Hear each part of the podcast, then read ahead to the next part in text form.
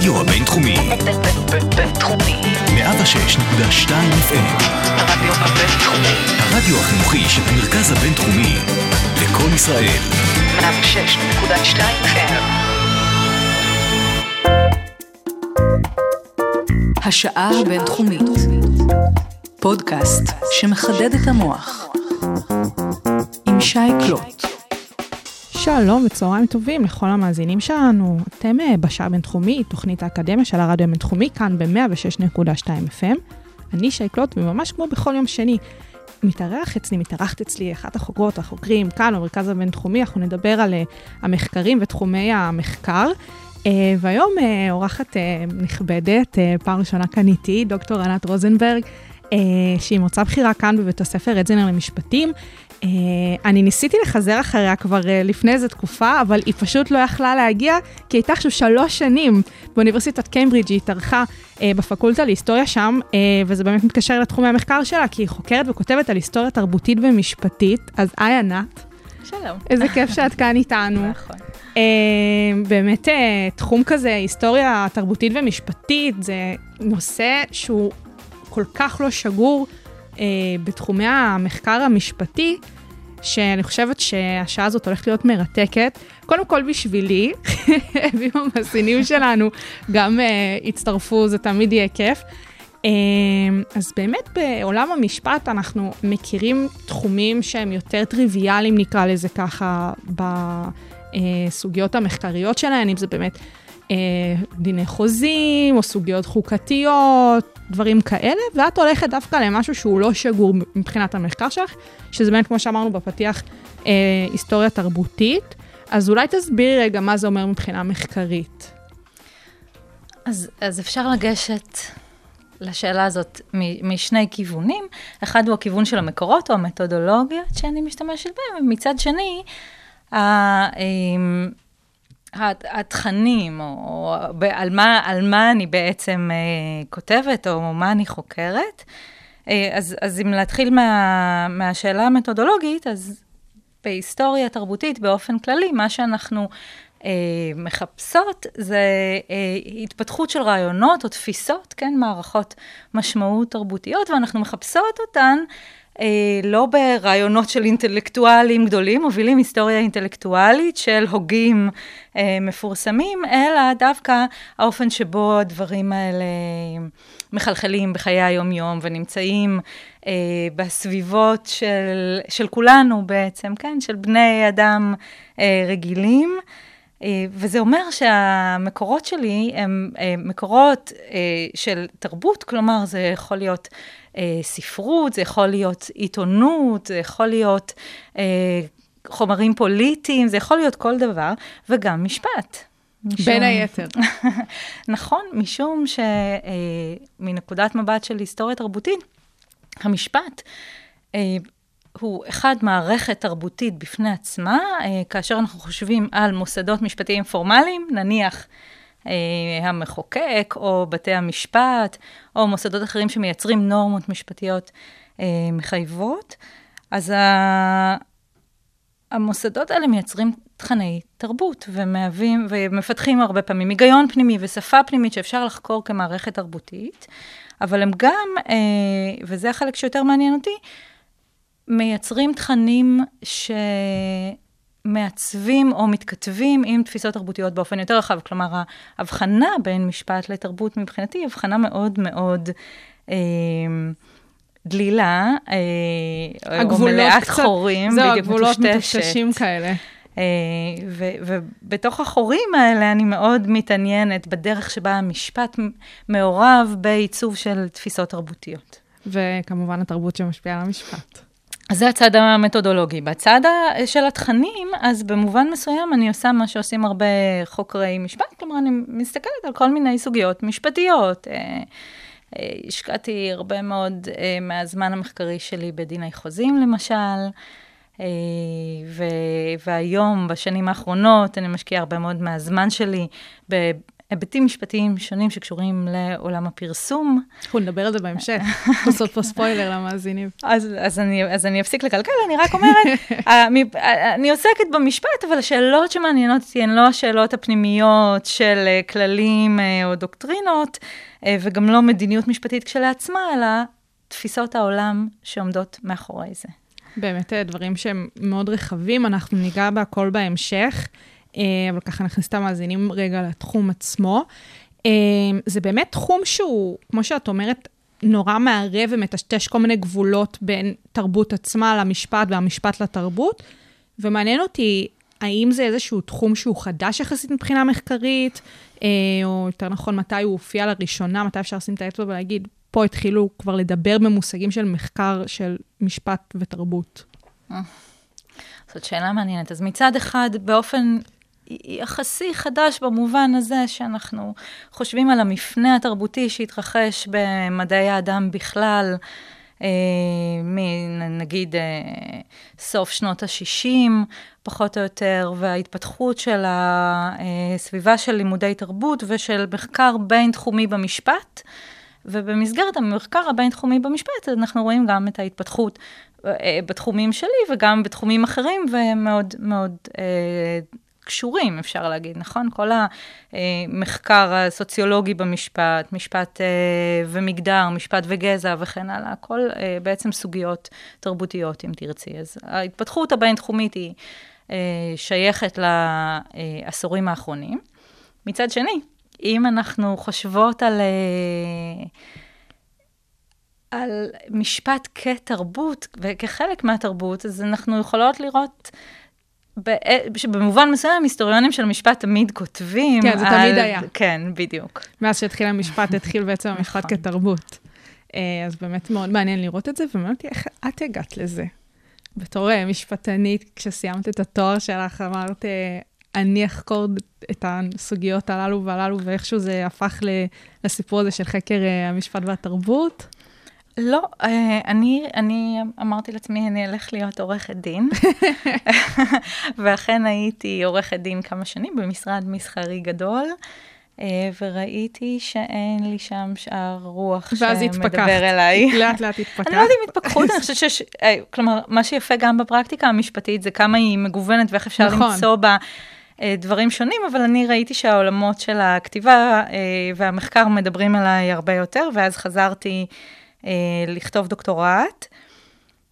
ואני לא זוכרת איך קרה, אני חושבת שקראתי רומן של ג'ורג' אליוט, ואמרתי, רגע, על זה, על זה עשיתי חוזים עכשיו הרבה שנים, והיא כותבת על חוזים בכל מיני דרכים שמעניינות אותי, ועל זה, ועל זה אני אכתוב. וכשהתחלתי לקרוא, אז גיליתי ש, שיש עולם תיאורטי והיסטורי שלם שמפתח את המתודולוגיות האלה, ואפשר לעבוד איתו. אז אולי דרך הרעיון שלך לדוקטורט, אנחנו באמת נצלול לנושא הראשון, לספר הראשון שלך, שאנחנו נדבר עליו פה. שזה בעצם ספר שבוחן את הקשר בין המחשבה הליברלית לבין מושג החוזה באנגליה, בתקופה הוויקטוריאנית של המאה ה-19, נכון? נכון. זה נשמע כזה באמת, אנחנו הולכות פה לאיזה שיעור ספרות, ניתוח ספרותי של ספרות אנגלית, אבל זה הרבה מעבר לזה, נכון? כן, אז, אז המתודולוגיה בספר הזה היא באמת של משפט וספרות מפרספקטיבה היסטורית. אבל המחשבה הליברלית היא המחשבה שמלווה אותנו בצורות שונות עד היום, וגם, וגם הצורות החוזיות, או המחשבה החוזית המשפטית שמתפתחת במאה ה-19, היא בעצם מה שאנחנו מכירים פה במידה רבה גם היום. אז אנחנו קצת נשחק פינג פונג בין הסיפור המשפטי והסיפור הספרותי. כשאנחנו נדבר רגע על המחקר הזה ספציפית, כי זה באמת שזור אחד בתוך השני בצורה מדהימה. אז אולי נסביר למה דווקא בתקופה הזאת, למה התמקדת בתקופה הזאת מבחינת המחקר? מה היה שם, גם מבחינה של הספרות, כמו שאמרת, את משתמשת במתודולוגיה בשביל לחקור, גם מבחינת הספרות וגם מבחינה המשפטית, שגרם לך דווקא לשים את האצבע על התקופה אה, של המאה ה-19, התקופה הוויקטוריאנית. אז בצד, ה, בצד המשפטי, המאה ה-19 מכונה תור הזהב של החוזה. וזאת התקופה שבה אה, מתעצב המשפט החוזי אה, עם בסיס תיאורטי ודוקטרינרי מהסוג ש, שקיים עד היום. אז כמובן שהיסטוריונים של המשפט חלוקים בדעתם האם החידושים של המאה ה-19 היו רק ניסוח מחדש של דברים שהיו קיימים קודם לכן. אה, אבל אני חושבת שנכון להגיד שהרעיונות, אה, אה, רעיונות חזיים, בפרט רעיונות של אינדיבידואליזם, אפשר להגיד, של חופש הרצון, של חירויות הפרט, של היכולת של הפרט לספר את סיפור חייו במונחים ליברליים, הם רעיונות שמקבלים ביטוי משפטי מובהק במאה ה-19, ומסביב לביטוי המשפטי הזה יש לנו הרבה היסטוריה. אה, משפטית שנכתבת, כך שזה אה, זה בצד אחד. בצד הספרותי, המאה ה-19 היא תור הזהב של הריאליזם הספרותי, שזה ז'אנר, אה, סוגה, סוגה ספרותית מסוימת, גם היא מאוד מוכרת לנו עד היום, הרומן הקלאסי, שגם גם היום הסוגה הריאליסטית ממשיכה להיות סוגה חשובה. וזו סוגה מעניינת, משום שהיא מבקשת לדבר על המציאות. אה, לא לשקף אותה באופן פשוט, אבל להגיד, אני מספרת סיפורים שיכולים היו להיות באמת. פחות פנטזיה. אה, פחות, פחות פנטזיה. רעיונות, אבל לא פנטזיה, נכון. לאו דווקא באמת עובדות uh, מדויקות שהיו, אבל באמת רעיונות ואיזשהו הלך רוח. נכון. ששרר באותה עת. במפורש לא רעיונות שהיו, זה מעניין. כלומר, הרעיון אה, של הספ... הספרות במאה ה-19 מגדירה את עצמה במפורש כבדיון. כלומר, היא אומרת, אני, אני לא טוענת לרגע שהדברים קרו באמת. מה שחשוב זה שאני מתקבלת על הדעת. כלומר, שאתם יכולים בקלות לדמיין שהדברים האלה יכולים היו להיות. גם מבחינת באמת... אה... הנופים והתלבושות והאפיון הדמויות שקורית בכתיבה הזאת. נכון. Uh, באמת uh, המון המון כתיבה שמוכרת לנו עד היום. Uh, ואם אנחנו מתעסקים באמת, ואנחנו מדברות על הסיפור החוזי, אז אולי כדאי רגע לדבר על המערכת המשפטית באנגליה, בבריטניה, ועל האופי המיוחד שלה, שבעצם מוכרת לנו כאן בישראל, עם באמת שיטת המשפט פה. אה, זה משהו שדיבר אלייך באופן ספציפי, הסיפור הזה של המשפט האנגלי, או שזה בא דווקא מהכיוון של הספרות האנגלית? זאת שאלה מאוד מעניינת. אז, כש, אז, אז כש, אני חושבת, כש, כשכותבים ופועלים בישראל, אה, מאוד קל לבחור במשפט האנגלי, נכון. משום שהוא בעצם הוריש לנו את הרעיונות שלו, ואת המבנים המשפטיים שלו, את התיאוריות שלו, אז, אז קל לנו לזהות את עצמנו אה, כמשפטנים ומשפטניות ישראלים מהדהדים בתוך, ה, אה, בתוך העולמות ההיסטוריים האלה ולזהות את המקורות של העולם שלנו עד היום. מצד שני, אני חושבת שבכל, יש לי חברה שאומרת, כשאנחנו כותבות, אנחנו תמיד כותבות גם על עצמנו, ואני חושבת שיש בזה תמיד משהו. נכון. ו, ואני ביליתי את שנות התיכון שלי באנגליה, ולמדתי ספרות אנגלית, ו, וכש, ולכן כשקראתי רומן שהיה נראה לי מתאים לכתיבה, זה גם היה לי קל גם להתחבר, אה, להתחבר לצד הזה. ואז גיליתי שגם יש עולם מחקרי שלם שעושה את החיבורים האלה בין משפט וספרות ויקטוריאנים, ונותן לי בסיס טוב. להמשך המחקר. מספיק מתודולוגיה שיכולת להסתמך עליה, נגיד נכון, את זה נכון, ככה. נכון. זה תמיד טוב למחקרים. ש... כדאי שתהיה. זהו, שיש ממה להסתמך. Uh, טוב, זה מעניין לשמוע שבאמת גדלת בתוך זה, גם מבחינת הספרות וגם uh, כמובן uh, מבחינת החברה והתרבות האנגלית, שזה בא אצלך מבית. זה מגניב לשמוע. Uh, אז באמת, בואי נדבר שנייה על המאפיינים, המאפיינים החוזיים שאת מסבירה עליהם, שהתפתחו באמת באותה תקופה. כי זה באמת מוסד שאנחנו מכירים אותו עד היום, אה, אם מדובר באמת על חופש החוזים, אה, והיכולת של הצדדים לחוזה לעצב אותו לפי רוחם. אה, אז באמת, איזה מאפיינים מתפתחים באותה תקופה, ומה את רואה מהבחינה הספרותית שבאה לידי ביטוי? אז מה שמעניין, מה שאני עושה בספר הזה, זה בוחנת אה, את ה, בעצם את ההיסטוריות של החוזים, ש, של דיני החוזים, אה, ושל הפרקטיקות החוזיות שהתפתחו, שנכתבו אה, ב-150 השנים האחרונות. אה, ואני שואלת את עצמי, איזה סיפור הן מספרות על הליברליזם?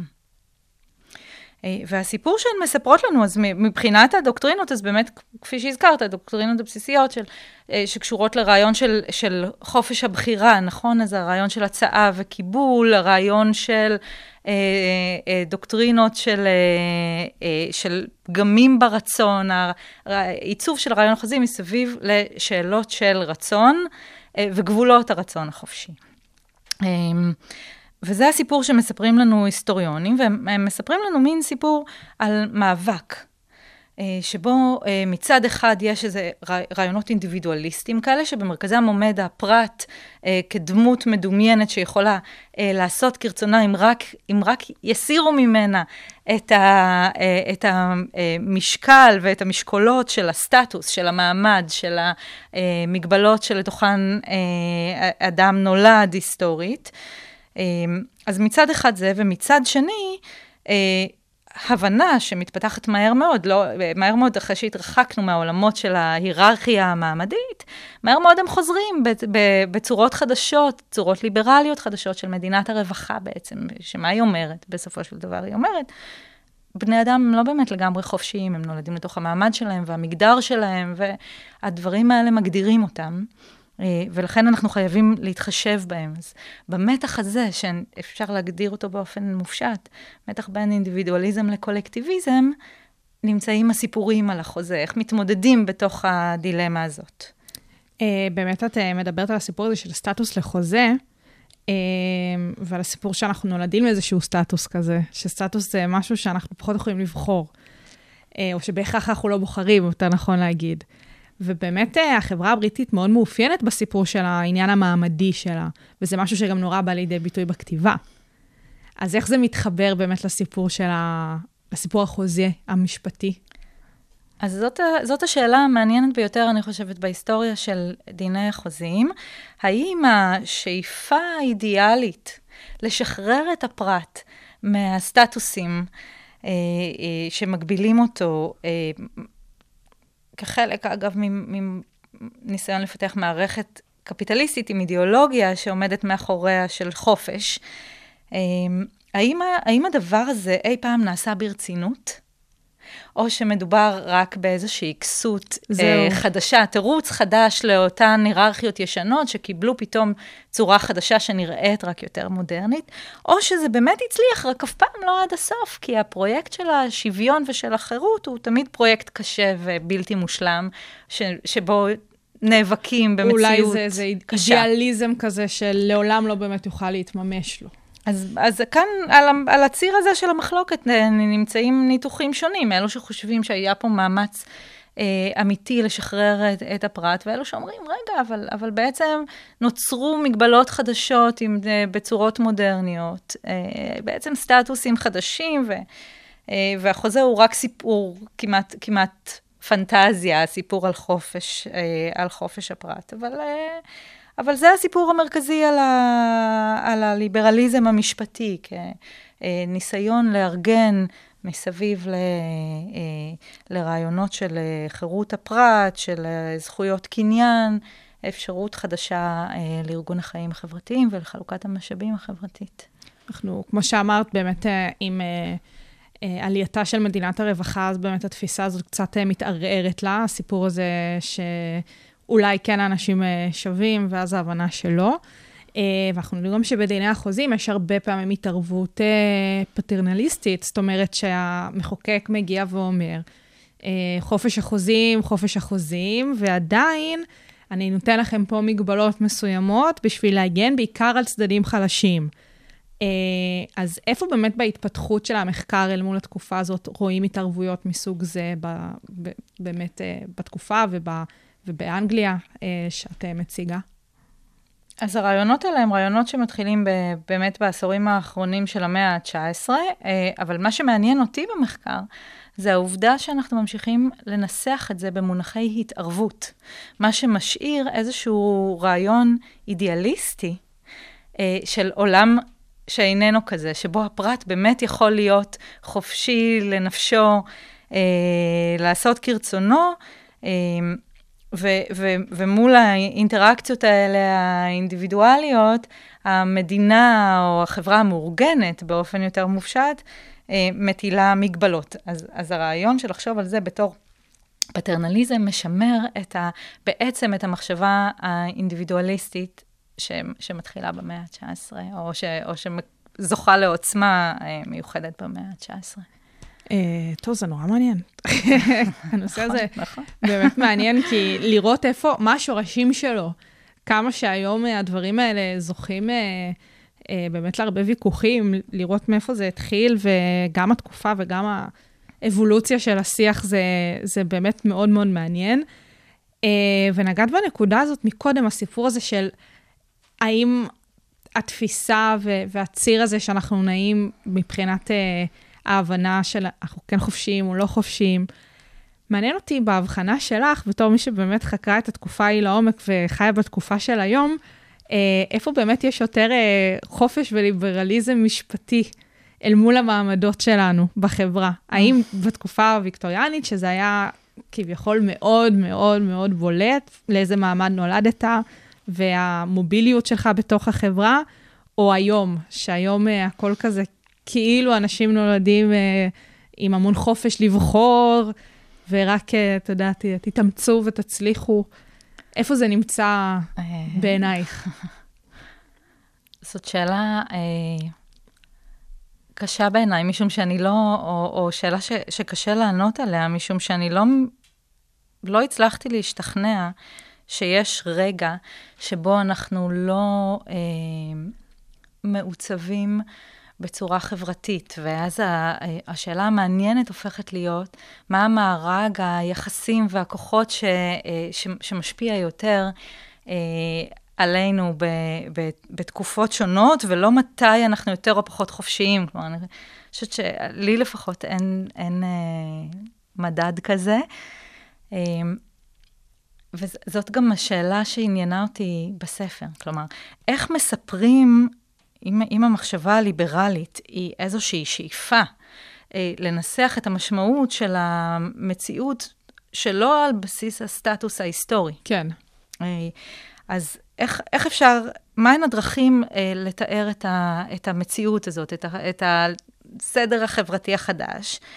אה, אז, אז סיפור אחד שסיפרנו עכשיו הוא היה אה, הסיפור שהרבה הרבה היסטוריונים מוצאים במשפט, והרבה גם, גם חושבים שהם לא מצאו אותו שם, אה, של, של חוף, של פרט שהוא באמת עושה כרצונו, מנותק מכל דבר, הפרט המופשט, אם תרצי. אה, ולעומת זאת, אה, מה שעניין אותי ברומן הוויקטוריאני, ברומן הריאליסטי, זה דמות של פרט שהוא הדבר אה, שמאפיין אותו יותר מכל זה היותו או היותה אה, נטועה בתוך מערכות יחסים, אה, ש, שנותנות משמעות אה, לקיום שלה ולהזדמנויות הפעולה שלה. אז בעצם הרעיון של תלות, אבל לא תלות בסטטוס, בקטגוריות הגדולות כמו מעמד, אלא תלות באינטראקציות ה- או במערכות היחסים ה- אה, האינדיבידואליות, אפשר להגיד, המיידיות יותר. היומיומיות, כן. שבאמת בוחרים. Uh, טוב, זה באמת משהו שהיה וקורה ועוד יקרה. Uh, וטוב, אני רוצה לשאול עוד הרבה שאלות על המאפיינים של החברה האנגלית, ואיך זה בא לידי ביטוי והכל, אבל אני חושבת שהצלחנו להעביר רגע את ההבנה של באמת ה- הסיפור של האינדיבידואליזם, כמה הוא קריטי בסיפור של עיצוב החוזה, והסיפור של מעבר מסטטוס לחוזה, והאם זה בכלל קרה, כי אנחנו, כי לא בטוח. לא אז ולא היום. אה, אז באמת אה, ספר מאוד מעניין, אפשר אה, למצוא אותו בכל מיני מקומות, בכל מיני מאגרי מידע אקדמיים כאלה ואחרים. ואנחנו נעבור לספר השני שלך, שהוא קצת אחרי מבחינת תקופה ההיסטוריונית, נכון? אם אנחנו דיברנו על המאה ה-19, התקופה הוויקטוריאנית, אז אנחנו ממשיכות ככה במאה ה-19, אבל קצת יותר מאוחר. בערך מ-1840, עכשיו התקופה שאנחנו נדבר עליה, נכון? נכון. שאנחנו נדבר עכשיו על סיפור של uh, פרסום ופרסום המונים, נכון? זה, ה, זה נכון. הסיפור עכשיו, שזה מחקר אה, שאת עובדת עליו כבר כמה שנים, אה, מחקר יחסית חדש שלך. אה, אז בואי רגע תסבירי באופן רחב מה זה המחקר הזה. אז יש לנו היסטוריה של פרסום ההמונים. הפעם אני, אני, אני עובדת על, על בריטניה באופן כללי, לא רק אנגליה, אבל בריטניה בכל זאת. אה, יש לנו היסטוריה של פרסום ההמונים, כלומר של ההתפתחות של מערכת אה, שאנחנו מכירים אותה גם היום, נכון? מה, מהסביבה שלנו. היום אנחנו לגמרי. מכירות אותה יותר אה, באינטרנט, אבל היא כמובן מציפה אותנו בכל מקום. בכל מקום. של פרסומות. אה, פרסומות מסחריות, אה, זה המוקד שלי, כלומר, להבדיל ממה שנקרא לפעמים פרופגנדה או פרסומת פוליטית, אה, אם כי מדי פעם אני נוגעת גם בשאלה הזאת, אבל באופן כללי, מערכת הפרסום המסחרי שהופכת בתקופה הזאת שאני חוקרת, מפחות או יותר לקראת אמצע המאה ה-19 אה, והלאה, לתוך המאה ה-20, זו התקופה הראשונה שבה היא הופכת להיות באמת מערכת שבה היא הופכת להיות מערכת המונים, במובן הזה שהיא כבר לא משהו שאפשר לראות רק במרכזי הערים המסחריים, או רק בקרב המעמדות הביניים, ואפילו מעמדות הביניים הגבוהים. אלא היא מגיעה באמת לכולם, אה, וגם מחוץ למרכזים אורבניים בכל מקום, אז גם גיאוגרפית וגם חברתית אפשר לדבר על מערכת המונים, אה, והיא אה, הופכת להיות גם עולם ש- שהוא, שהוא תעשייה, שיש בו מידה של התמקצעות, ודיון ציבורי נסער בשאלה איך מתמודדים עם התופעה הזאת שנחווית כחדשה ובמובנים מסוימים גם שערורייתית. שערורייתית. אני אוהבת את הכיוון שאנחנו הולכות אליו. אז באמת, איך מתמודדים עם זה? כי פתאום נכנס פה עולם חדש, ואת באמת מדברת על זה שיש המון תחומים שצריך להסתכל עליהם, על איך מתמודדים איתם. דיברת על ההתמקצעות, אז באמת יש פה סוגיות של דיני עבודה אולי, זאת אומרת, איזה זכויות יש למי שעובד במקצוע הזה, וכמובן, מדובר פה, זה פרסום, זה חופש ביטוי, ואולי מדובר כאן על עניין קנייני, קניין רוחני כזה ואחר, של רעיונות שהם מתקבלים בפרסום. ולא חסר סוגיות משפטיות לדון עליהן, ובאמת את נוגעת בהמון סוגיות בתוך הסיפור הזה של הפרסום. נכון, ולמה? זה בעצם פועל יוצא של המתודולוגיה, משום שאני לא שואלת מהן הסוגיות המשפטיות שקשורות לפרסום, אלא אני שואלת, באיזה אמצעים משפטיים או כלים משפטיים או כוחות משפטיים נעשה שימוש במסגרת המחלוקת התרבותית שהתקיימה באותה תקופה, בשאלה אם, האם פרסום הוא טוב או רע, מה הוא עושה כאן ואיך נארגן אותו. כן? אז, אז מה שמעניין אותי זה לא, אה, כ, כנקודת מוצא, זה לא השאלה, זה לא שאלה שאפשר לקרוא לה משפטית ב, אה, באיזשהו מובן, אלא אה, מאבק תרבותי, ומה שחשוב לי להראות, זה את התפקיד החשוב וה, והמרתק של המשפט בתוך המאבק התרבותי הזה, בעיצוב בעצם של התפיסות שהיום אנחנו, לדעתי, עדיין חיות איתן. ביחס למשמעות של פרסומות ולמקום שלהן בתרבות. ומה מצאת? Hmm. כאילו נקפוץ ישר לסוף, כן. אבל כבר הנחת את השאלה פה כל כך יפה. אז, אז הייתי אומרת שני דברים גדולים. ראשית, באופן כללי, למה הפרסום כל כך אה, מטריד? למה הוא מעורר מאבקים ציבוריים עצומים שהתקיימו גם בפרלמנט וגם, אה, אה, ו, וגם בשיח התרבותי הפופולרי ובעיתונות? ו, אה, ולמה הדבר הזה קורה? אני חושבת שמה שיש בפרסום אה, מימדים של קסם.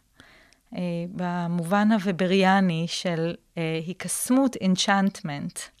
Uh, מקס ובר סיפר... זה, אולי נסביר רגע מה זה אומר. אז מקס ובר היה uh, סוציולוג גרמני, שבסוף, או למעשה, בתחילת, בתחילת המאה ה-20, בדרך כלל זה מיוחס להרצאה שלו מ-1917, אבל אפשר למצוא קצת קודם, בעצם מתאר את המודרניות כהתפוגגות הקסם. למה הוא מתכוון? הוא מתכוון שהמחשבה המודרנית דחקה החוצה את הרעיונות שיש כוחות מסתוריים, כוחות על, אפשר לחשוב כמובן על האל, אבל באופן אה, רחב יותר, כוחות שלא ניתנים לחישוב ולהבנה ולתפיסה אה, באמצעות התבונה, באמצעות השכלתנות. אה, את, את העולמות האלה היא דחתה. או, דחקה אה, לחוויה הסובייקטיבית הפרטית, או לספירה הנפרדת של הדת, אבל הם לא אמורים יותר להיות במרכז הארגון החברתי, ובוודאי לא הכלכלי. אז אה, אה, ובר תיאר הליכים של רציונליזציה שמתרחשים בכל השדות של המודרניות. והקפיטליזם הוא, למרות השורשים שלו במחשבה פרוטסטנטית, בתיאולוגיה, שובר כמובן תיאר מאוד יפה, הוא בסופו של דבר כוח, אפשר להגיד, גם מכלן על פי אה, על פי ובר, אבל בעיקר שכלתני ורציונליסטי. אה, שלא אה, נותן מקום אה, לעולמות של פנטזיה ודמיון. אה, והפרסום מחזיר בחזרה את ה... או מנכיח את העולמות של הפנטזיה והופך אותם לכוח כלכלי אמיתי. הקסם הזה. הקסם הזה, מניע. היכולת אה, לדמיין, היכולת לחשוב, אם נחשוב רגע על, המש, על, ה, על הרעיון הבסיסי של קסם, נכון, הרעיון הוא שבאמצעות מילה או מעשה קטן, אני יכולה לגרום לשינוי גדול ולא מוסבר אה, ב, ב, בכלים, נגיד, אה, מדעיים או שכלתניים בעולם. אה, אז הרעיון הזה, שבאמצעות פעולה צרכנית קטנה, אני יכולה לשנות את עצמי או לשנות משהו משמעותי בעולם, אה, הרעיון הזה כל כך חשוב לפרסומות ולאופן שבו בני אדם מגיבים לפרסומות, אבל הוא מאוד מאיים על ההבנה העצמית, התרבותית אה, של התקופה כנגיד אה, תהליכי קדמה או התקדמות לעבר, אה, לעבר עולם שהוא רציונליסטי. ובאמת אה, התיאוריות האלה של ובר הגיעו גם בדיוק בסוף התקופה שאת בוחנת של ה... באמת, אה, שהפרסום הופך לפרסום המונים. נכון. כי התקופה שאת בוחנת, אמרנו, התחילה ב-1840, וסוף התקופה זה תחילת מלחמת העולם הראשונה, 1914. אה, אז ככה שהתיאוריה הזאת באמת מסבירה המון על התקופה עצמה, על הלך הרוח והשינויים שקרו. ומעניין אותי מבחינה באמת של התקופה הזאת שבחנת, למה דווקא את התקופה הזאת? כי את השינויים הבנתי מה, מה שקרה, שבאמת הפרסום הפך להמוני מהבחינה גם הגיאוגרפית וגם המעמדית. אה, מן הסתם יש פה הרבה תהליכים של, אה, של התיעוש והעירוניות שקרו במקביל, אבל למה דווקא התקופה הזאת של הפרסום? ולמה זה נעצר מבחינת המחקר שלך במלחמת העולם הראשונה? אה, למה זה נעצר? זו תמיד שאלה נהדרת בהיסטוריה. התשובה האמיתית, אני חושבת, היא שזה תמיד שרירותי. אה, ויש משהו שנוח לנו במלחמת העולם הראשונה. אה, אה, כאיזשהו רגע של, של זעזוע בכל הסביבה האירופית ו, לא וגם בבריטניה. אה, אבל, אבל מעבר, אבל, אבל לצד השרירותיות אפשר להגיד שני דברים. אחד, מאוד מעניין אולי, זה שההיסטוריוגרפיה של הפרסום בדרך כלל מתייחסת ל... למערכת הפרסום ובפרט לתפקיד של ההיקסמות אה, בפרסום, רק בתקופה, או מתמקדת בתקופה שאחרי, שמשנות ה-20 של המאה ה-20. אז מ-1920 והלאה, פחות או יותר, רק אז מדברים על התופעות האלה.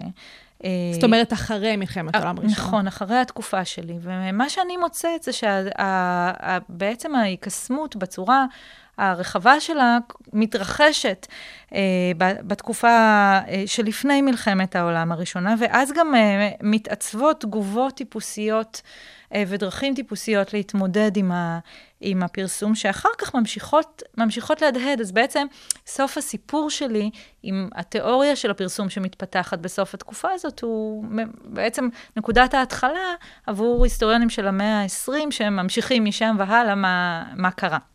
אה, ובאמת מלחמת. העולם הראשונה הכניסה את הזווית של אה, פרסומות ועולם פרסום שמנסה לגייס, איזשהו נכון. באמת פרופוגנדה כזאת, כמו שאמרת מקודם, שזה פחות התחום, תחום הפרסום שהתעסקת בו, אבל באמת בסוף התקופה שלך רואים איזשהו משהו שמתכתב עם הסיפור הזה? מה שקורה במלחמת העולם הראשונה הוא באמת, הוא, הוא, הוא באמת ש... המדינה לוקחת סוכנויות פרסום כדי לעזור לה לעשות פרסומות, כדי לגייס אנשים אה, לצבא בשביל המלחמה. אה, אבל אגב, כאנקדוטה, הפוסטר הידוע אה, של אה, We Want You, כן? של ה... אה, שקורא לאנשים, אה, שקורא לאנשים לקרב, נכון. הוא... אחת המחלוקות המעניינות לגביו, הוא שכנראה לא היה כזה כל כך מצליח ופופולרי באותה תקופה, אלא הפך להיות מיתולוגיה יותר מאוחר. וואלה. אה, יש לי כזה בחדר, תלוי, באמת. כן, אז, אז, אז ה- ה- הרעיון הוא, הוא, הוא היום באמת מיתולוגי, ויש בעקבותיו הרבה גם פרודיות עליו וגם העתקה נכון. שלו אה, בהרבה מקומות בעולם, אבל אה, באותה נקודת זמן הוא כנראה היה פחות, אה, אה, פחות אפקטיבי ממה שנטען לגביו בדיעבד. אה, בכל מקרה, ויותר מאוחר המדינה גם לוקח, גם מקימה לעצמה מעין סוכנות פרסום פנימית שמיועדת לפרסם את האימפריה, כך שקורים כל מיני דברים מעניינים אה, שנשענים על התובנות ועל היכולות ועל ההטמעה של הפרסום בתקופה שלי. ואם אנחנו מדברות על התקופה שאחרייך, יש גם את התקופה שקדמה לתקופה שאת uh, סוקרת, באמת שהפרסום עדיין לא הפך לפרסום המונים, שעיקר הפרסום uh, התייחס דווקא לצד אחר של הפרסום, שזה פרסום דתי, נכון? זאת אומרת, uh, גם uh, הרבה מאוד כנסיות ותרבות uh, דת כזאת או אחרת שניסתה uh, לקרוא להמונים להגיע, uh, או פחות המונים, כי אמרנו, הסיפור של המונים uh, טרם התרחש uh, לפני התקופה שאת uh, חקרת. אה, וזה משהו שגם השתנה, אפרופו הקסם, משהו שהיה וקצת אה, הלך והתפוגג לו. זה, אה, זאת, זאת שאלה נורא מעניינת, משום ש... מה שאת בעצם שואלת זה מה נחשב פרסומת. כנראה. אז יש פרסום מסחרי כמובן, ויש פרסום מסחרי מאוד מעניין, בוודאי במאה ה-18, אבל, אבל המפרסמים במאה ה-19, מאחר שהם נתונים להתקפה במגוון רחב של חזיתות. אחד הדברים שהם מנסים לעשות זה להמציא לעצמם פרס... היסטוריה. כשהמטרה של ההיסטוריה היא לספר שבעצם אין פה שום דבר חדש. לתת את הלגיטימציה לפעולות שלהם במידה מסוימת. בצור, על דרך הנטורליזציה, כן, הניסיון להגיד שלא, אין פה שום דבר שהוא יוצא דופן, והוא תמיד היה. אז הם למשל כותבים שהפעם, שהתנ"ך הוא, הוא הפרסומת הכי טובה בעולם, שפעמוני הכנסייה הם פרסומת בשביל אלוהים, שהמטבע מפרסמת את המלכה. הם לא טועים. וכן הלאה. אז זהו, אז עכשיו, זה, זו כבר, זה כבר קשור לשאלה מהי, מהי פרסומת, והאם כדי לדבר על פרסום אנחנו צריכות לדבר על מערכת, על מערכת מסחרית. ו- ועל האופן שבו היא פועלת כחלק ממנגנון רחב יותר של הפצת סחורות. אז פה אנחנו כבר נכנסות אה, לשאלה תיאורטית, אבל, אבל לשאלתך כן. אה, וגם אחר כך, אגב, גם כנסייה, אני בדיוק קוראת רומן על, אה, על פרסום של כנסייה. אוקיי. Okay. משום שמהר מאוד כל המנגנונים המוסדיים למיניהם מבינים שכדי להגיע בעולם שבו יש כזה מגוון של גירויים אה, ופנייה לציבור ותקשורת המונים, העיתונות של המאה ה-19 אה, ופרסום החוצות, כדי, כדי להגיע להמונים צריך להשתמש במדיות האלה וצריך להשתמש בכלים של אה, פרסומת. ואיך הם עשו את זה? זאת אומרת, אה, דיברנו באמת על מה שגרם לפרס, לפרסום, להפוך לפרסום המונים, אבל איך זה קרה בפועל? איך פרסמו? כן. התחילו עם כל הפוסטרים הענקיים האלה, ו... אז הפוסטרים הענקיים זה סיפור מעניין מאוד, אחד, שבמסגרתו יש מאבק על האסתטיקה של המרחב הציבורי, עם תפקיד חשוב למשפט, משום שזו אחת המדיות החשובות. מה שקורה, שבעקבות התפתחויות בדפוס, הליטוגרפיה... טכנולוגיה כזאת ואחרת. טכנולוגיה, אז... אז בסוף המאה ה-18 מומצאת הליטוגרפיה והיא נכנסת לשימוש מסחרי לקראת אמצע המאה ה-19, וככל שהטכנולוגיה הזאת הופכת להיות יותר נפוצה ויותר זמינה, כך אה, מתפתח, מתפתחות גם צורות פרסום חדשות, אז הפוסטר הצבעוני הענק, בעצם תור הזהב שלו זה מנגיד אמצע סוף שנות ה-80 של המאה ה-19, והמרחב הציבורי מוצף בפוסטרים האלה. על, על לוחות מודעות וגם, וגם באמצעי התחבורה החדשים שמתפתחים ברכבות. ולצ, ולצידי הדרכים. אז זאת, אה, זאת דרך אחת. הדרך השנייה החשובה היא, היא באמת העיתונים. אה, וכאן אני מסתכלת על אה, רפורמה שהרגע הקובע שלה הוא באמת כמעט בדיוק באמצע המאה ה-19, כאשר בעקבות קמפיין גדול מוסר המס על הפרסומות על ידי הפרלמנט הבריטי, ואז יש התפרצות של פרסומות אה, בעיתונים, והעיתונים בעצם יכולים אה, להפסיק להיות תלויים בסוג של אה, פטרונות פוליטית וסבסוד פוליטי. ומעבירים את כל כובד המשקל הפיננסי שלהם לשוק. אה, אה, ואז אנחנו רואים קפיצה אדירה במספרי העיתונים ובתפוצה שלהם בבריטניה, וביחד עם זה, קפיצה אדירה במספרים ובכמויות ובמגוון של פרסומות של פרסומות. כן. זה איזשהו ביצה ותרנגולת כזאת, וכל מיני השתלשלות אירועים. גם יש פה מערכת מיסוי, שבעצם נכון. השינוי שלה גרם לעליית uh, המפרסמים. ככל שמפרסמים רצו לפרסם יותר, זה נתן אפשרות לפתוח יותר עיתונים, כי בסופו של דבר אנחנו יודעים אפילו בימינו, שעיתונים uh, יכולים להתקיים בזכות הפרסומות שמפורסמות בהם. Uh, וזה ממש אה, יפה לראות, את מראה איזושהי השתלשלות כזאת, שפתאום נופלים הסימנים כזה, יש איזה דינג דינג דינג, שפתאום מבינים את הדברים האלה, uh, וזה ממש ממש מגניב. Uh, מעניין אותי לדעת מה פרסמו באותה תקופה, מה... היה איזה משהו שפרסמו יותר, אני יודעת, מותגי הילבשה, או אוכל. אה, אז, אז מוצרי צריכה ביתיים היו מאוד חשובים. אחת הקטגוריות החשובות והמעניינות הייתה תרופות, אה, אבל במובן יותר רחב ממה שהיינו חושבות עליו היום. זהו, זאת סוגיה בפני עצמה, הסיפור של התרופות והפרסומות. התרופות זה ממש עניין. אה, ויש, יש, אה, אני עוד לא הצלחתי להשתמש במאגרי המידע, ואין לנו היום כלים דיגיטליים מספיק טובים בדיגיטציה של העיתונות בשביל לעשות את, אה, את המספרים בצורה מדויקת, אבל יש היסטוריונים שמעריכים שמדובר בבין 20 ל-30 אחוז מסך הפרסומות לפחות בעיתונות. פרסומות לתרופות. לתרופות. זה, זה כולל את השוליים הרחבים של מזון בריאות ומשקאות בריאות, ו...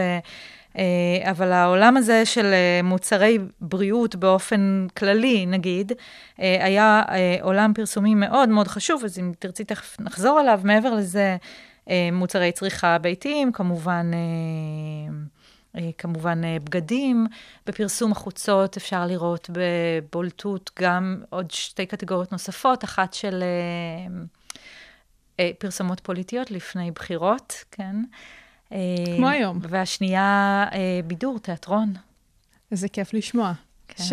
אבל היה הכל, היה הכל כמו היום. כמו כלומר, היום. אה, הדבר היחידי שהשתנה זה אולי המדיה, אבל מבחינת הפרסומות עצמם והתחומים, זה ממש, ממש דומה. יש כל מה שבני אדם יכולים היו למכור, מופיע שם. איזה... זה, זה תיעוד כל כך טוב של, של היסטוריה, של חיי היום-יום. זה תמיד כיף לראות. ובאמת, אה, איפה העולם התרבותי פגש את זה? כי נגיד סיפרת על העניין הזה של האסתטיקה של המרחב הציבורי, שהיו צריכים להבין אה, באמת מה עושים פתאום עם הפוסטרים הענקיים שמופיעים ואיך מציבים אותם. אבל לדוגמה, באמת, אה, איך תחומים מסוימים הושפעו מעולם הפרסום. אולי הם ניסו להיות יותר מסחריים, או, יודעת, גימיקים כאלה. מוסד ה copywriter עלה פתאום? אה, ה copywriter זה ממש ממש בסוף התקופה שלי. המפרסמים בסוף התקופה שלי, המפרסמים המקצועיים, כלומר, סוכני פרסום, אפשר כן. להגיד, או מי שמגדיר את, את המקצוע שלו כיועץ פרסום באיזשהו אופן, ואני אומרת בזכר, וזה באמת בעיקר גברים, אבל לא רק. אמ, אז הם אז מנסים להגדיר, אה, בעצם לשכנע לקוחות שהתפקיד שלהם צריך להיות לעשות, לכתוב את הפרסומות, לעשות copywriting, כי עד אז הם אה, נתפסו בעיקר כמי שעוזרים אה, לעשות media placement, לשים את הפרסומות, בעצם לחבר בין, ה, בין בעלי המדיות לבין המפרסמים הסופיים, לבין בעלי הסחורות, כן. אבל לחזור לשאלה שלך,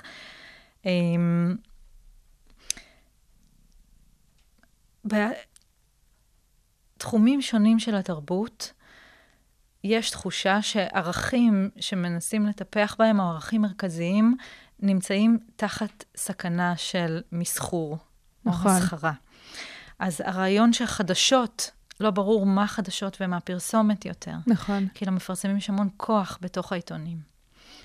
אה, או הרעיון אה, שאידיאלים של יופי, המאה ה-19 היא במאבק אדיר לשמור על אידיאלים של יופי אחרי המהפכה התעשייתית. לנסות להגדיר מהם האידיאלים האלה, איך אפשר לשמור על מרחב ציבורי שמבחינה אסתטית הוא רציונלי, והמחשבה ש- שהאסתטיקה היא גם אה, תטפח עקרונות מוסר, מוסר אה, ציבורי יותר, אה, יותר טוב. אז התחושה שיש וולגריות בפרסום שחותרת תחת העקרונות האלה, אה, בדומה ב, ב, במדע, אה, התחושה שהם מפרסמים, אה, מתעסקים עם עולמות מדעיים, כמו העולם של התרופות, וחותרים תחת האובייקטיביות המדעית, תחת הריסון המדעי והעקרונות של ידע אה, שראוי לשמו. אה, הדברים האלה מעוררים ממש בהלה. מדברת על המאה ה-19 או על אה, עכשיו? את רואה? אמרתי לך שאני? תמיד חוקרת את ההיסטוריה ותמיד מדברת? גם על עצמי. מה קורה פה? באמת, זה, זה מדהים לראות אה, התערערות המדע ו, והסיפור הזה. אז את נכון. אומרת שכבר אז זה קרה, רואים את זה. כבר אז זה קרה, וכבר אז הפרסום הוא שעיר לעזאזל, שבאמצעותו שדות אחרים יכולים להגיד לעצמם שהם יותר טובים. ו- וזו דרך בעצם היצירת הגבולות התרבותיים האלה בין שדות, היא דרך, ו- ובעיקר יצירת הגבולות מול הפרסום בכל אחד מהשדות. בכלים משפטיים. היא דרך ל... אה, עבור כל שדה ל- לעשות אה, מה שמכונה boundary work, כן, הטיפול בגבולות שלו על מנת לשמור על, איזושהי, על איזשהו סיפור עצמי, איזושהי תפיסה עצמית של, ה, אה, של הערכים שמייצגים אותו. ובאמת, אה, את מדברת פה על ההטשטשות והגבולות של בין התרבות לעולם הפרסום, אה, ובסופו של דבר יש גם את הסיפור, אה, אולי קצת הסיפור המשפטי, ובאמת, אה, אה, עולם המשפט היה צריך להתמודד עם, ה, עם התחום החדש הזה שנכנס. אז אה, אם בא לך ככה להרחיב טיפה על הנקודה הזאת, כי באמת יש הרבה תחומים שנגעת בהם בספר עצמו. נכון, אז, אז אני, כאן אני לא מסתכלת על המשפט. בידיעה, כלומר, אין לי איזה, אין לי מערכת אחת כזאת. נכון. כן, אני לא מדברת לא רק על בתי משפט ולא רק על מחוקקים, אני מדברת גם על הדרך שבה המשפט מופיע בחיי היומיום, כלומר, גם על הדרך שבה גורמים מסחריים, למשל בעלי העיתונים, משתמשים בכוח המשפטי הפרטי שלהם כבעלי קניין פרטי, כדי לנהל את הגבולות עם העיתונות. אז מה שבעצם מעניין אותי זה איך כוחות משפטיים אה, עוזרים, את הגבולות עם הפרסום, סליחה, אה, איך כוחות משפטיים עוזרים אה, לשמור על, ה, על, על תפיסות מסוימות של, של המשמעות של פרסום והמשמעות של, אה, אה, של שדות אחרים. אז, אז אה, למשל, ביחס לעיתונות, אני מתחילה עם סיפור שהוא סיפור חקיקתי, נכון? של רפורמה בחקיקה, רפורמת מיסוי. אה, וזה, וזה ש, סיפור, שלב ראשון בסיפור, והשלב השני בסיפור הוא מה שאפשר אה, להגיד, לקרוא לו נורמות רכות, מסחריות, אה, שמיוצרות בתוך הארגון הלא פורמלי של בעלי העיתונים בבריטניה. זאת ארגון- אומרת, השוק עצמו שיסדיר את עצמו, נגיד את זה, במידה מסוימת. אפשר, אפשר להגיד, אני אף פעם, כלומר, אני, לשוק עצמו יש המון המון נורמות משפטיות, גם אה, של המדינה, פורמליות, שהוא תלוי בהן וקיים בזכותן, כך שזה, אף פעם אין שוק כזה לבד אה, באוויר. אבל, אה, אבל כן, מעניין אותי איך... אה, איך, איך בעלי עיתונים בשלב השני, כשאחרי שהם הצליחו להסיר את המיסוי ויש להם יכולת לעבוד עם מפרסמים, פתאום נתקלים בעצם בכוח אדיר כלכלי שעומד מולם ולוחץ עליהם, והם ועם- צריכים לדחוף בחזרה עם הכלים המשפטיים שעומדים לרשותם. עם כוח גדול מגיעה אחריות גדולה, כמו כן. שאנחנו יודעים אה, כן. מהקומיקס הידוע, ובאמת, אה, מה אפשר לראות שהמפרסמים אה, ובעלי העיתונים אה, עשו אל מול החופש הזה? זה באמת איזשהו חופש שבא ככה out of nowhere. אה, אז הם, הם מנסים אה, לארגן אותו, אה, לארגן אותו מחדש, להגדיר מהם הגבולות. למשל, האם אה, מפרסם יכול אה, להגיד לעיתון, אתה את הפרסומת שלי, אתה תשים בלי שיהיה כתוב למעלה כותרת כזאת קטנה, פרסומת, ובלי שיהיה לה פונט שונה, ואתה תשים אותה מיד אחרי ידיעה חדשותית ולפני ידיעה חדשותית נוספת, בטור המרכזי, אה, בעמוד כזה וכזה. האם, האם המפרסם יכול להגיד כזה דבר או לא, ולמה? אז מה שבעלי העיתונים מנסים לעשות זה לפתח תיאוריות שיסבירו מתי כן, מתי לא, ואיך הם שומרים על איזשהו, איזשהו סוג של עצמאות אה, בתוך הסיטואציה הזאת. ומה ש, שמאוד מסקרן בתהליך, הוא שהם מצליחים ליצור מין אה, מעמד כפול לפרסום, שהוא מצד אחד לגיטימי, הם יוצרים את התשתית, גם המשפטית, באמצעות היחסים החוזיים היומיומיים שלהם עם המפרסמים. את התשתית המשפטית להמשך, ה, אמ, להמשך ההתרחבות של פרסומות וההתפשטות שלהן מצד אחד, אז סוג של לגיטימציה, נורמליזציה, ומצד שני, ביחד עם תפיסה תרבותית מקובלת שרואה בזה אה, סוגה נחותה. סוגה שהיא קצת בזויה וראוי לזלזל בה, והיא בוודאי כקטגוריה של מידע, שזה מה שחשוב לעיתונים, היא קטגוריה פחות אמינה אה, בהשוואה לחדשות. למידע חדשותי. וזה מה שחשוב עבור העיתונים, ובמובן הזה הם אף פעם לא מצליחים להגביל, וגם לא מנסים למעשה להגביל באופן חד את המפרסמים, אבל הם מנסים לקבע את ההבחנה התרבותית הזאת שמעניקה להם המון כוח. זה בעצם תפקיד העורך, אנחנו מדברים פה בעולם הזה, נכון? אה, שבא והתעצם אל מול הסיפור הפרסומי. רק שפה אנחנו צריכות לזכור שבוודאי בתקופה הראשונה, התפקיד של העורך הוא, הוא תפקיד קצת נזיל, במובן הזה שאין... אה, אה, הוא בדרך כלל הוא דווקא היחיד בכל המערכת שמקבל שכר, אבל הוא הרבה פעמים גם זה שצריך להשיג את הפרסומות כדי שהעיתון שלו ישרוד. אז העבודה שלו, בעצם אין חלוקת אה, עבודה פנימית בהרבה מהמערכות האלה, והפרקטיקות האלה של העסקה למעשה, הן חלק ממה שיוצר את, ה, אה, את הקושי ואת האתגר. באמת, אה, מכל מקום יש הכל. מכל מקום יש הכל. אנחנו כאילו מדברות על איזשהו נושא, ופתאום קופץ העניין המשפטי, ופתאום העניין התרבותי, ו- ולהבין רגע את הרקע ההיסטורי של מה שהיה, אני, אני נהנית. אה, ודיברנו ממש מקודם על העניין של הסיפור של הפרסום הרפואי, ואמרנו שנחזור לזה בהמשך, אז אולי זה הזמן. למה זה כל כך צבר תאוצה וכזה נתח גדול מעולם הפרסום? דיברת על אה, משהו כמו 20 אחוז אה, מהנתח הפרסומי באותה תקופה. אז אה, גם מעניין אותי אם הייתה עלייה, כי אנחנו מדברים פה על תקופה של מ-1840 עד תחילת מלחמת העולם הראשונה, אז את יודעת...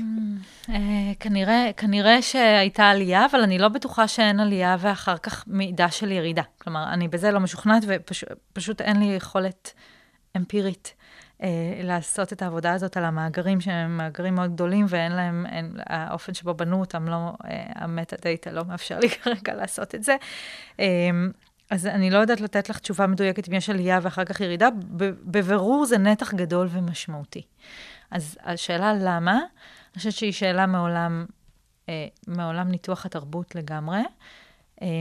אה, וגם, אה, וגם מעולם המשפט. Uh-huh. כי בצד המשפטי הפורמלי, התשובה הפשוטה היא, אין שום מגבלה על תרופות. אין, אה, אם רצית בבוקר להמציא תרופה ולמכור אותה בתור תרופה לסרטן, יכולת לערבב את מה שיש לך במטבח, להגיד, המצאתי תרופה, קוראים לה כך וכך, והיא אה, תרפא סרטן וגם דלקת ריאות וקורונה. ולפרסם אותה בעיתון, ולא הייתה שום מגבלה על הדבר הזה. אז, אז הסיטואר... הסביבה המשפטית הזאת, אה, היא צד אחד של, ה, אה, של התופעה שאנחנו רואות, והצד השני היא שזה מאוד מדבר לאנשים. אנשים רצו את זה, אנשים צרכו את התרופות הללו. כן, חל, אה, הרבה מהם חוו את התרופות האלה כאפקטיביות ומצליחות. וחלקן באמת היו כאלה, חלקן אכן עבדו והפכו אחר כך לתרופות גנריות, וחלקן לא, והתגלו ככלום ושום דבר. אבל... אה, הפכו לאט לאט לקולה. אבל גם הפנטזיה, גם התפקיד של הפנטזיה, בעיקר בעולם, כמו, כפי שנראה עולם הרפואה במאה ה-19, שבו מתפתח יחסית מהר ידע תיאורטי והבנה חדשה על מחוללי מחלות, אבל מצד שני עוד אין, אה, הידע בתחום הריפוי עצמו לא מתקדם באותה מהירות. אז יש פער שהוא פער מאוד מפחיד, בדיוק כמו המקום שאנחנו נמצאות בו עכשיו, היום, ממש עכשיו. אה, אה, ושמעודד אנשים, כמו שראינו גם במהלך הקורונה, לנסות כל מיני דברים אה, לא בדוקים. ו- והתקווה היא, היא, והחלום הם, הם כוחות מאוד חזקים במצ- במציאות.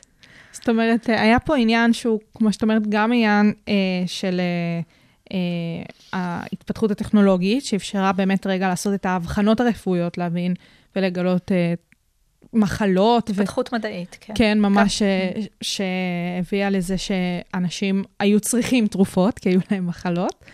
אבל בסופו של דבר מדובר פה על ביקוש והיצע, זאת אומרת, אנשים היו צריכים את זה ומישהו צריך להציע להם את זה, וגם אם, אם לאו דווקא מה שהוא מציע עובד, הוא פרסם את זה. כן, אז יש פשוט המון המון סיפורים אה, שפשוט מוציאים את הממסד הרפואי מדעתו, אוקיי. משום שזו תחרות ישירה ב business שלהם. הרופאים אה, זוכים לפחות אה, פציינטים. אם הפציינטים הולכים למה שכונה באנ- באנגלית quacks, ובעברית אולי שרלטנים, אבל אני, אני חושבת שזה מונח קצת מטעה. אבל כן, זה, זה היה סוג של עלבון, להגיד על מישהו קוואק. אפשר אה, אה, להגיד רפואה אלטרנטיבית. אז זהו, היום אולי אה, היינו קוראות לזה כך, מה שמעניין, שנשען לחלוטין על מנגנונים שוקיים של, אה, של פרסום ומכירה פרטית, בלי, אה, בלי ארגון אה, מוסדי, בלי פרוצדורות מדעיות מקובלות, ובעיקר תוך הסתרה של, ה, של המרכיבים של התרופות. אה, טוב, בסדר. זה- לא נשפוט, לא נשפוט. תקופה אחרת. אה, את חוזרת ואומרת הרבה, בעיקר הסיפור של הפרסום הרפואי, על המקורות מידע, ואיך באמת התמודדת אה, וניסית אה, דרך זה אה, להבין ולקבל נתונים אה, על המחקר. אז באמת, אולי הייתי צריכה לשאול את זה בהתחלה של הסיפור, מאיפה הבאת את האינפורמציה הזאת? כי זה לא הספרות הוויקטוריאנית שפשוט לקחת את הספר וקראת והסקת מסקנות. פה באמת היית צריכה להבין מהם אמצעי הפרסום ואיך הם היו ואיפה הם הוצבו. נכון, זאת, זאת היסטוריה תרבותית, שאגב נתנה לי גם הרבה כלים להיסטוריה משפטית, אז אני מסתכלת למשל על העיתונים, כשדיברתי על מאגרי מידע שהיום יכול, יכולות הבחינה שלהם ל- ל- לצרכים של ניתוח של, של אה, מדעי הרוח הדיגיטליים מוגבלים, אבל, אבל יש לנו היום מאגרי מידע אדירים של עיתונות, אה, הרבה מאוד עבודה ארכיונית, אז הסתובבתי בארכיונים בכל רחבי בריטניה, אה, כתבי עת מקצועיים, גם של תעשיית הפרסום, גם של, אה, של איגוד העיתונאים, גם של, ה, אה, של הממסד הרפואי, אה, כמובן, אה, גם אה, חומרים אחרים כמו ספרים וגם ספרות יפה שהתפרסמו אה, באותה תקופה, הרבה מאוד אה, שימוש גם, אגב, גם כמקור תרבותי בפסקי דין ובפרוטוקולים של, אה, של הליכים משפטיים, שבהם אנשים מעידים ומספרים על המפגש שלהם עם פרסומות, וזה עניין אותי לא, לא לצורך שאלה משפטית, אלא כדי להבין איך אנשים חוו פרסומות. העניין העובדתי שבעצם סיפר את הסיפור. כן, העניין המושגי, איך, אה, איך, אה, איך ההיתקלות הזאת במערכת הפרסום נחווית ומטופלת. מגניב מאוד מאוד מאוד. אה, ואולי ככה שאלה לסיום, אנחנו כל הזמן מדברות על הסיפור ההיסטורי פה, שמראה לנו כמה הכל מתחבר למה שקורה היום. אז תמיד מדברים על זה שהיסטוריה יכולה גם לנבא את העתיד. אז uh, את חושבת שיש איזה שהן uh, נקודות uh, משני המחקרים שלך uh, שיכולות uh, להסביר לנו קצת על עצמנו הלאה, נגיד את זה ככה?